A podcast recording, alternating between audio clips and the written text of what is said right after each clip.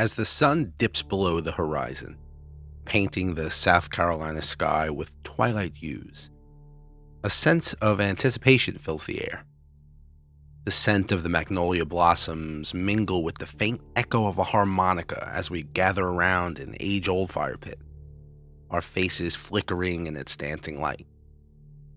It's time to dive into a realm where shadows come alive with yesteryear tales. Today, we traverse the blurred lines of reality and folklore, exploring the eerie legend of Lavinia Fisher and the spectral mystery of the Gray Man. The whispers of these tales are not just mere echoes from a forgotten past, but gateways that lead us to a world where truth and myth pirouette on the precipice of understanding. I like to use fancy words every now and again, just makes me feel alive.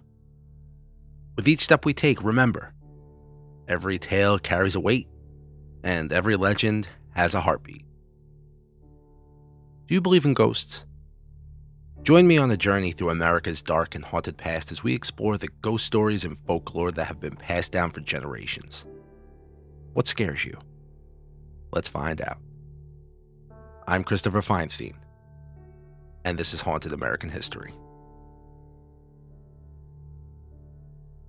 Legend has long held that Lavinia Fisher, born in 1793, was the first widely recognized female serial killer in the United States. However, information about her birth location, maiden name, and childhood remains a mystery. While historical records do not fully align with the legend surrounding her, Fisher was indeed hanged for her crimes.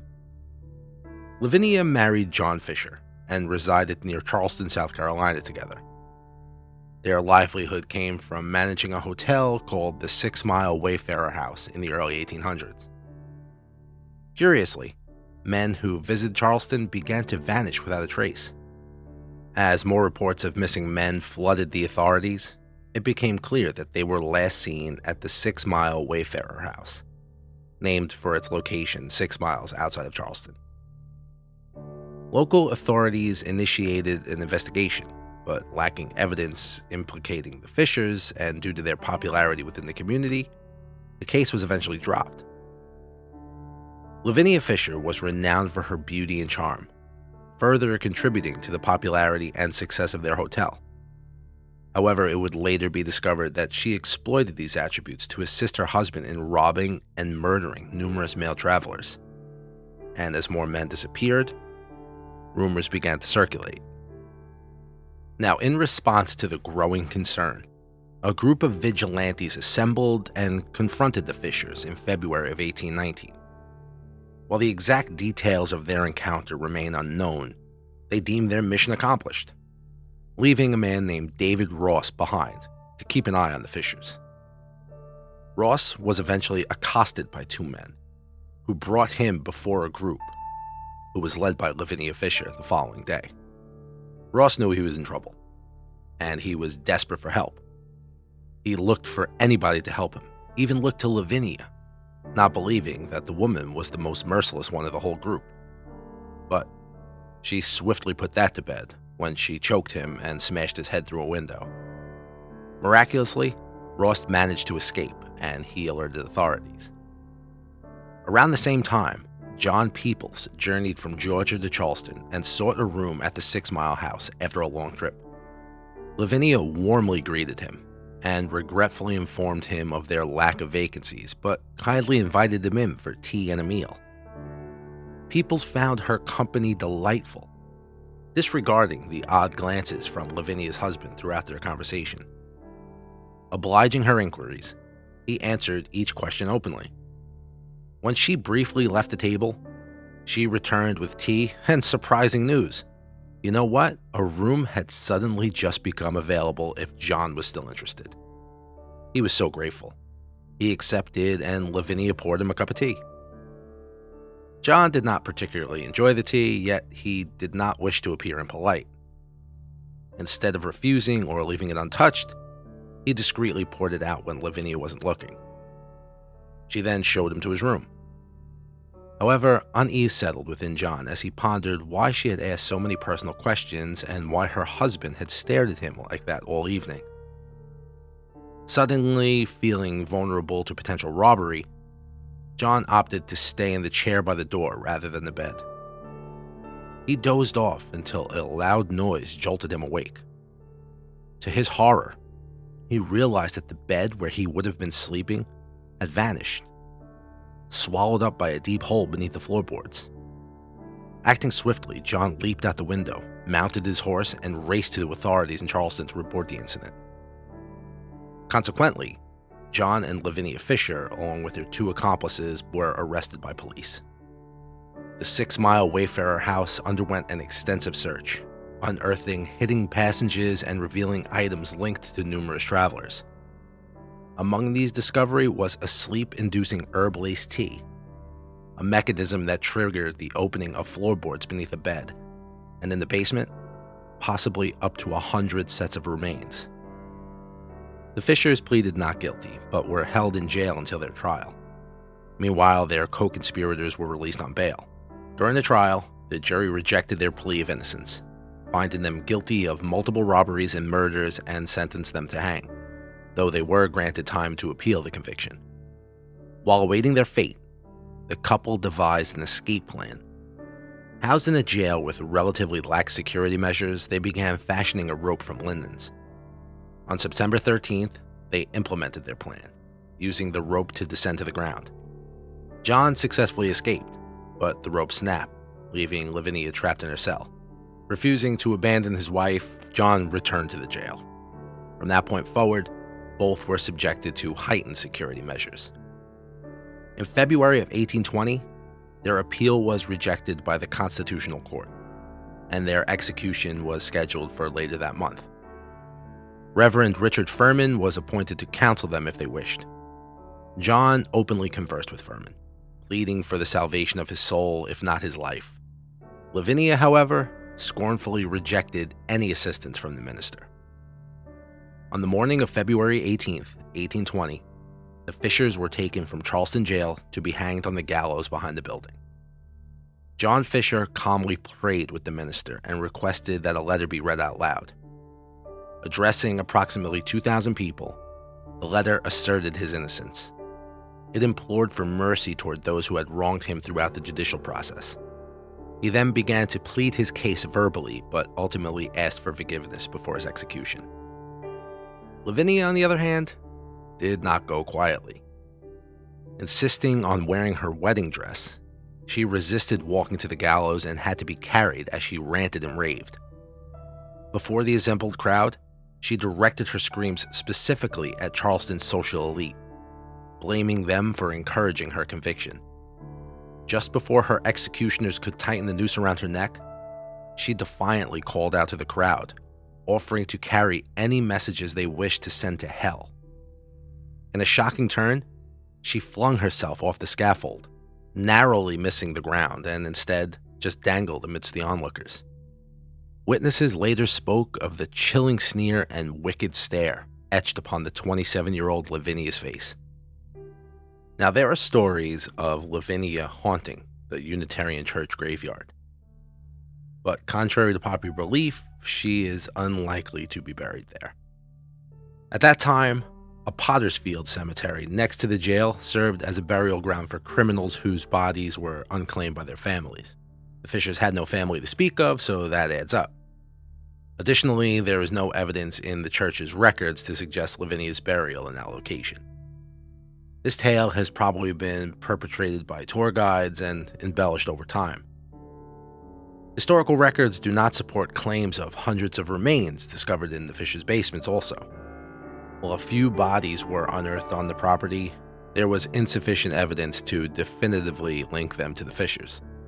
Furthermore, they were never formally charged with murder, according to the available records, that is.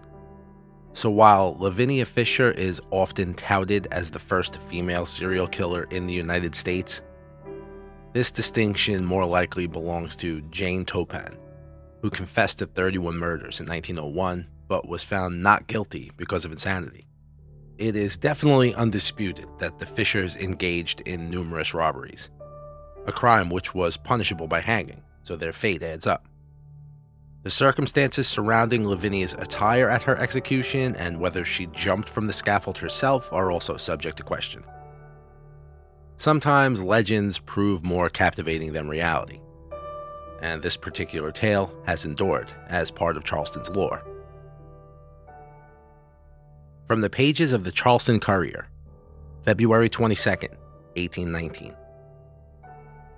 In Saturday's Courier, we provided details about a group of outlaws who had long plagued the road near our city, their outrageous conduct becoming intolerable. We reported that the occupants of a small house five miles from town had been driven out of their dwelling set ablaze. In contrast, specific individuals at a house one mile farther were forced to vacate and replaced by another person. Subsequently, these individuals returned to the second house in the evening after the citizens were born in town. They brutally assaulted the newly appointed resident, who managed to escape into the woods and find his way back to town. The following morning, the same gang accosted a traveler on the road, subjecting him to a severe beating and robbing him of approximately 30 or $40. These incidents were brought to the authorities' attention, prompting the district sheriff to gather a handful of citizens and proceed to the scene on Saturday afternoon. They surrounded the house, apprehended its occupants, three men and two women, and subsequently burned both house and its outer buildings, denying the occupants an opportunity to remove any belongings. The offenders were then brought to town and committed to jail. During their search, the posse discovered a freshly slaughtered cowhide in the outhouse, identified as belonging to one of our citizens who had reported it missing for several days. This explains how stolen cows frequently vanish without a trace. The house residents were armed with 10 or 12 muskets and possessed a powder keg. Still, the force assembled against them was too formidable for any resort to arms. One of the leaders of these flagrant depredations was arrested in the town on Saturday afternoon and committed to jail as well. We trust that these decisive actions will restore tranquility to the neighborhood and enable our fellow countrymen to come and go without fear of insult or robbery. The following is an accurate list of those apprehended and committed to prison on Saturday night John Fisher, Lavinia Fisher, his wife, William Hayward, James Melway, Jane Howard, and Seth Young. It is believed that several others are still at large, and we hope that the vigilance of the police and citizens will apprehend them and bring them to justice. We have been informed and requested to mention that Mr. John People, who was robbed and brutally beaten by the villains as mentioned earlier, is an honest young man from the country who had entrusted him with a sum of money that was taken from him by the robbers. I really wish that newspapers were still written like this today. If newspapers were still written like that, I think their circulation would be a lot higher. That was just great. Unsurprisingly, given the dark history surrounding Lavinia Fisher, reports of her ghostly presence still persist in Charleston. Shortly after her death, locals began reporting sightings of her face peering through the window bars of her former cell. Following the Great Earthquake of 1886, sightings expanded to other parts of the neighborhood and even the Unitarian Cemetery a few blocks away. The old jail building served as Charleston County Jail from its construction in 1802 until 1939. The four acre square of land it stands on was initially designated for public use during the city's establishment in 1680. Over time, it housed a hospital, a poorhouse, a workhouse for runaway slaves, and a jail. The first structures were erected in 1738 when the property served as a workhouse for escaped slaves and a makeshift hospital for paupers and vagrants. Criminals were also held here before the old jail was built, though they were kept separate from the non offenders. Punishments and executions occurred on site, with criminals enduring whippings, brandings, torture, and deprivation of food and water. Horse thieves often had their ears nailed to posts before being severed completely. The most heinous offenders faced burning at the stake, hanging, or even being drawn and quartered. The site saw numerous demolitions and reconstructions throughout its history. The jail was constructed in 1802, featuring four stories topped by a two story octagonal tower. Subsequent modifications, including the addition of an octagonal rear wing exposing to the main building and Romanesque revival details.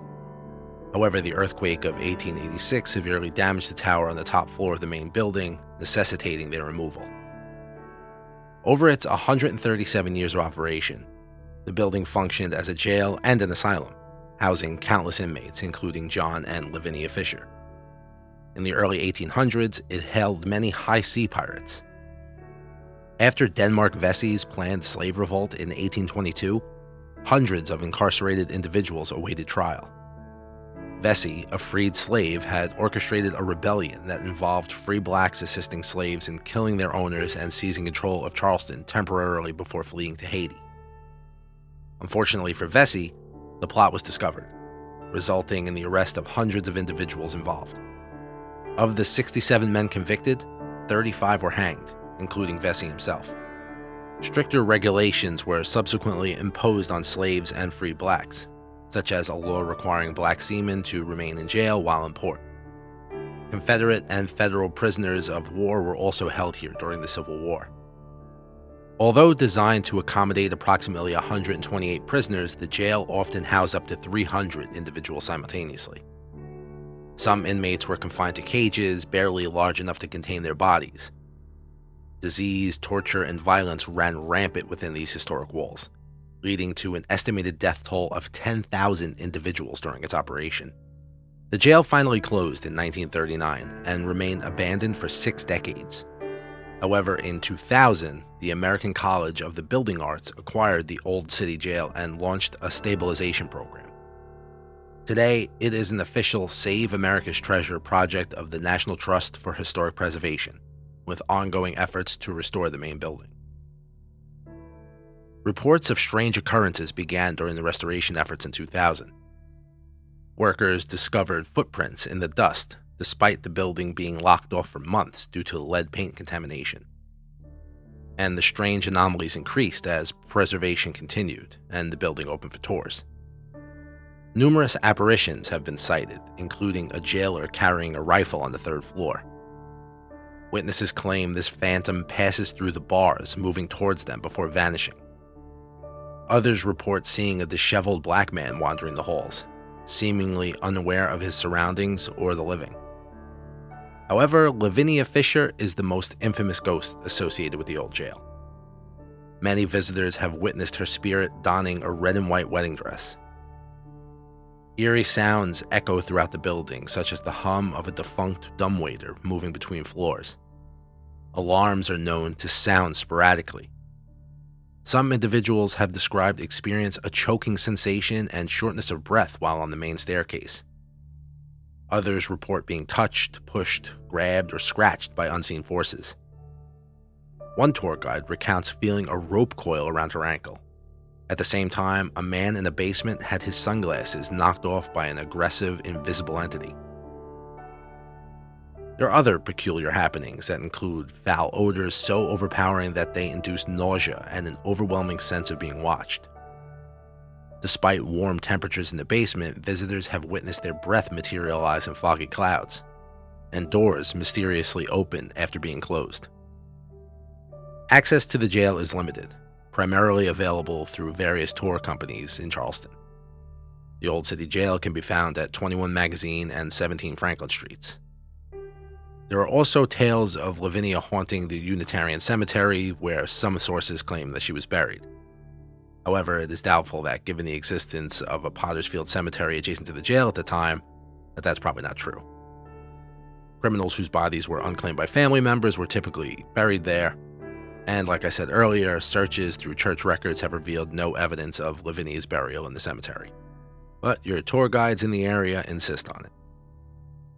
In the 2012 season premiere of the Ghost Hunters television show, it featured an investigation at the old Charleston jail. In the episode, a skeptical camera operator experienced scratches, which were visibly captured on camera. So if you choose to visit, tread lightly. Hey, folks. I uh, just wanted to give a quick little update about what's coming with the show we are approaching the end of the states. And I've gotten so many emails and messages and comments on Spotify about, hey, you talked about my hometown, but you didn't mention this story and this story and this story.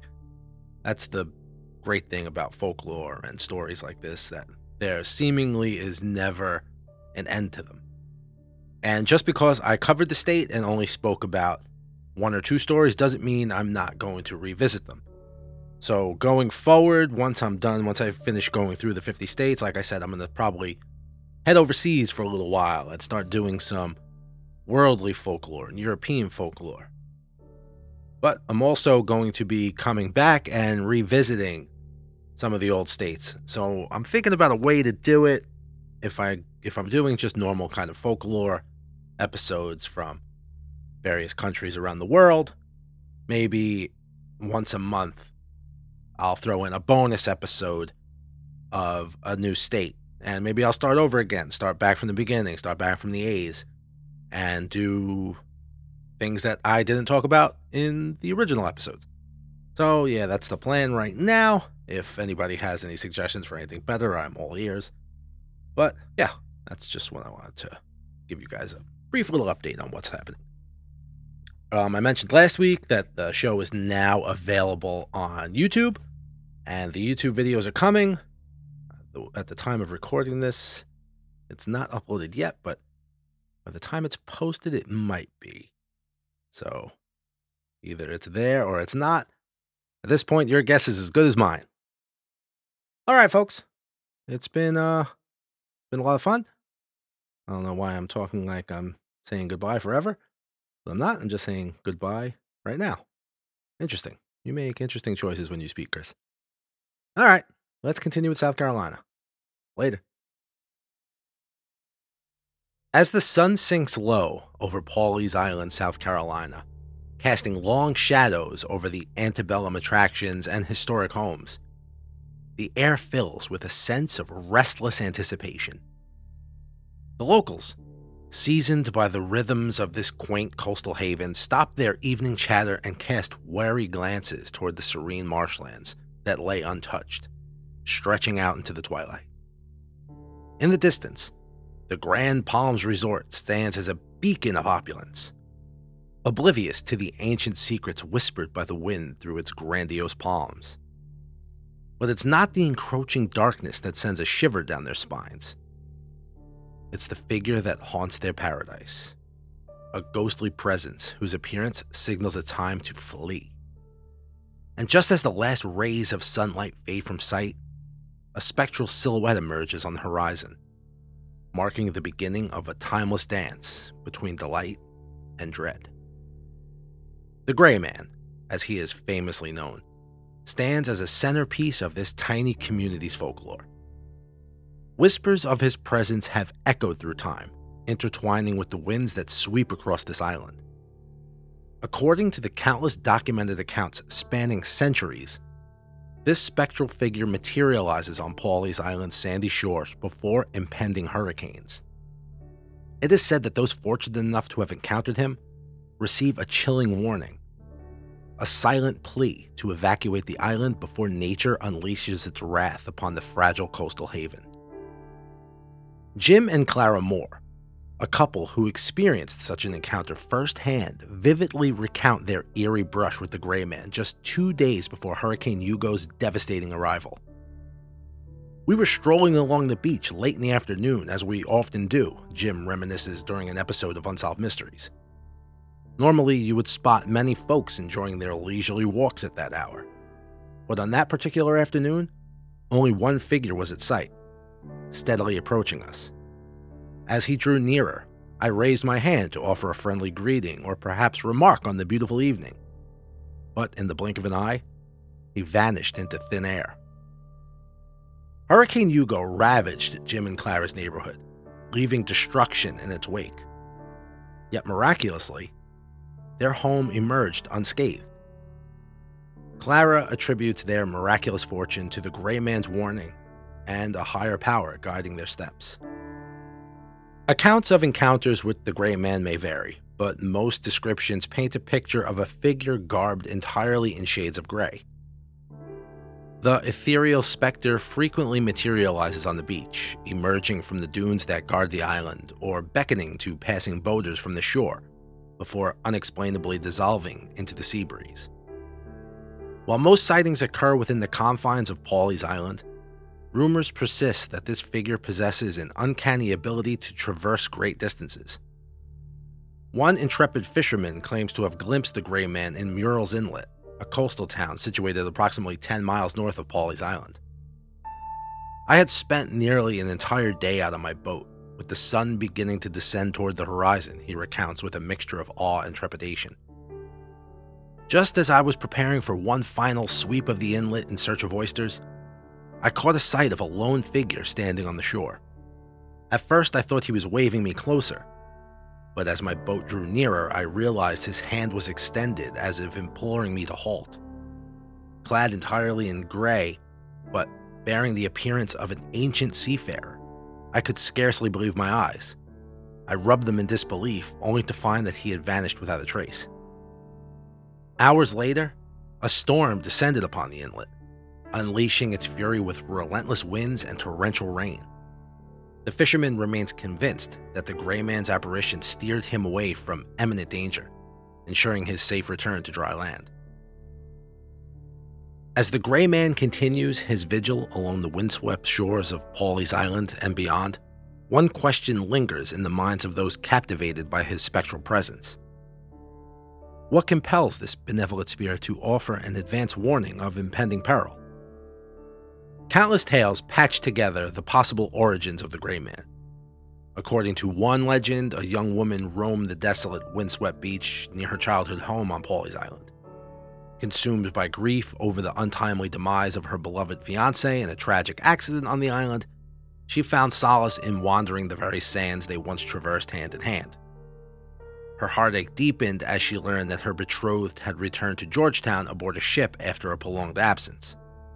Driven by an overwhelming desire to be reunited with her cherished love, he chose to navigate an uncharted path across treacherous marshland, eager to embrace his beloved without delay.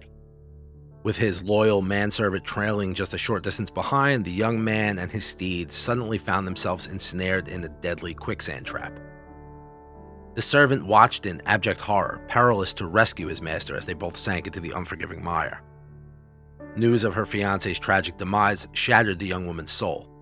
In her grief stricken state, she sought solace in daily walks along the stretch of shoreline that had once bore witness to their unbridled joy. On this particular day, the wind howled with an intensity that mirrored her inner turmoil, and the crashing waves served as a somber symphony to her sorrow. Out of nowhere, a figure materialized before her eyes. As she drew closer, her heart skipped a beat. The figure bore an uncanny resemblance to her lost love. Unfazed by fear, she pressed forward, her steps guided by an unexplainable sense of familiarity. Leave the island at once, he spoke with a sense of urgency. You are in grave danger. Leave this island. And just as suddenly as he had appeared, he vanished into the salty air, leaving the young woman breathless and bewildered. Without hesitation, she raced home to relay the unsettling encounter she had to her parents.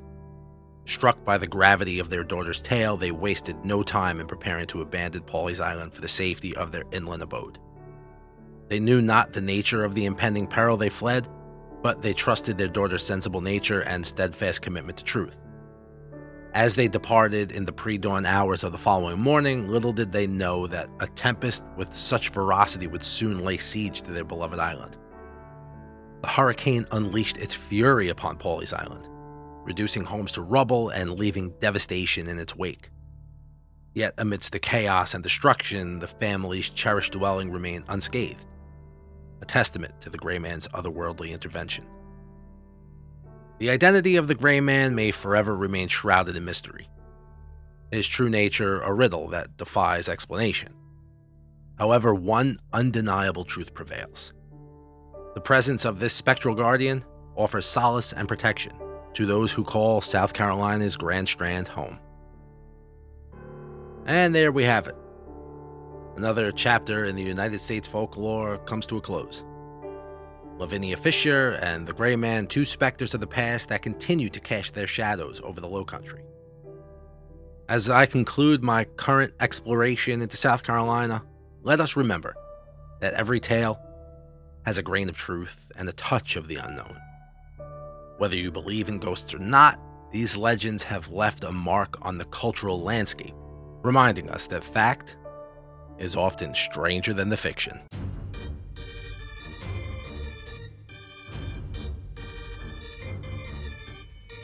I'm Christopher Feinstein, and this is Haunted American History. Music by Kevin MacLeod.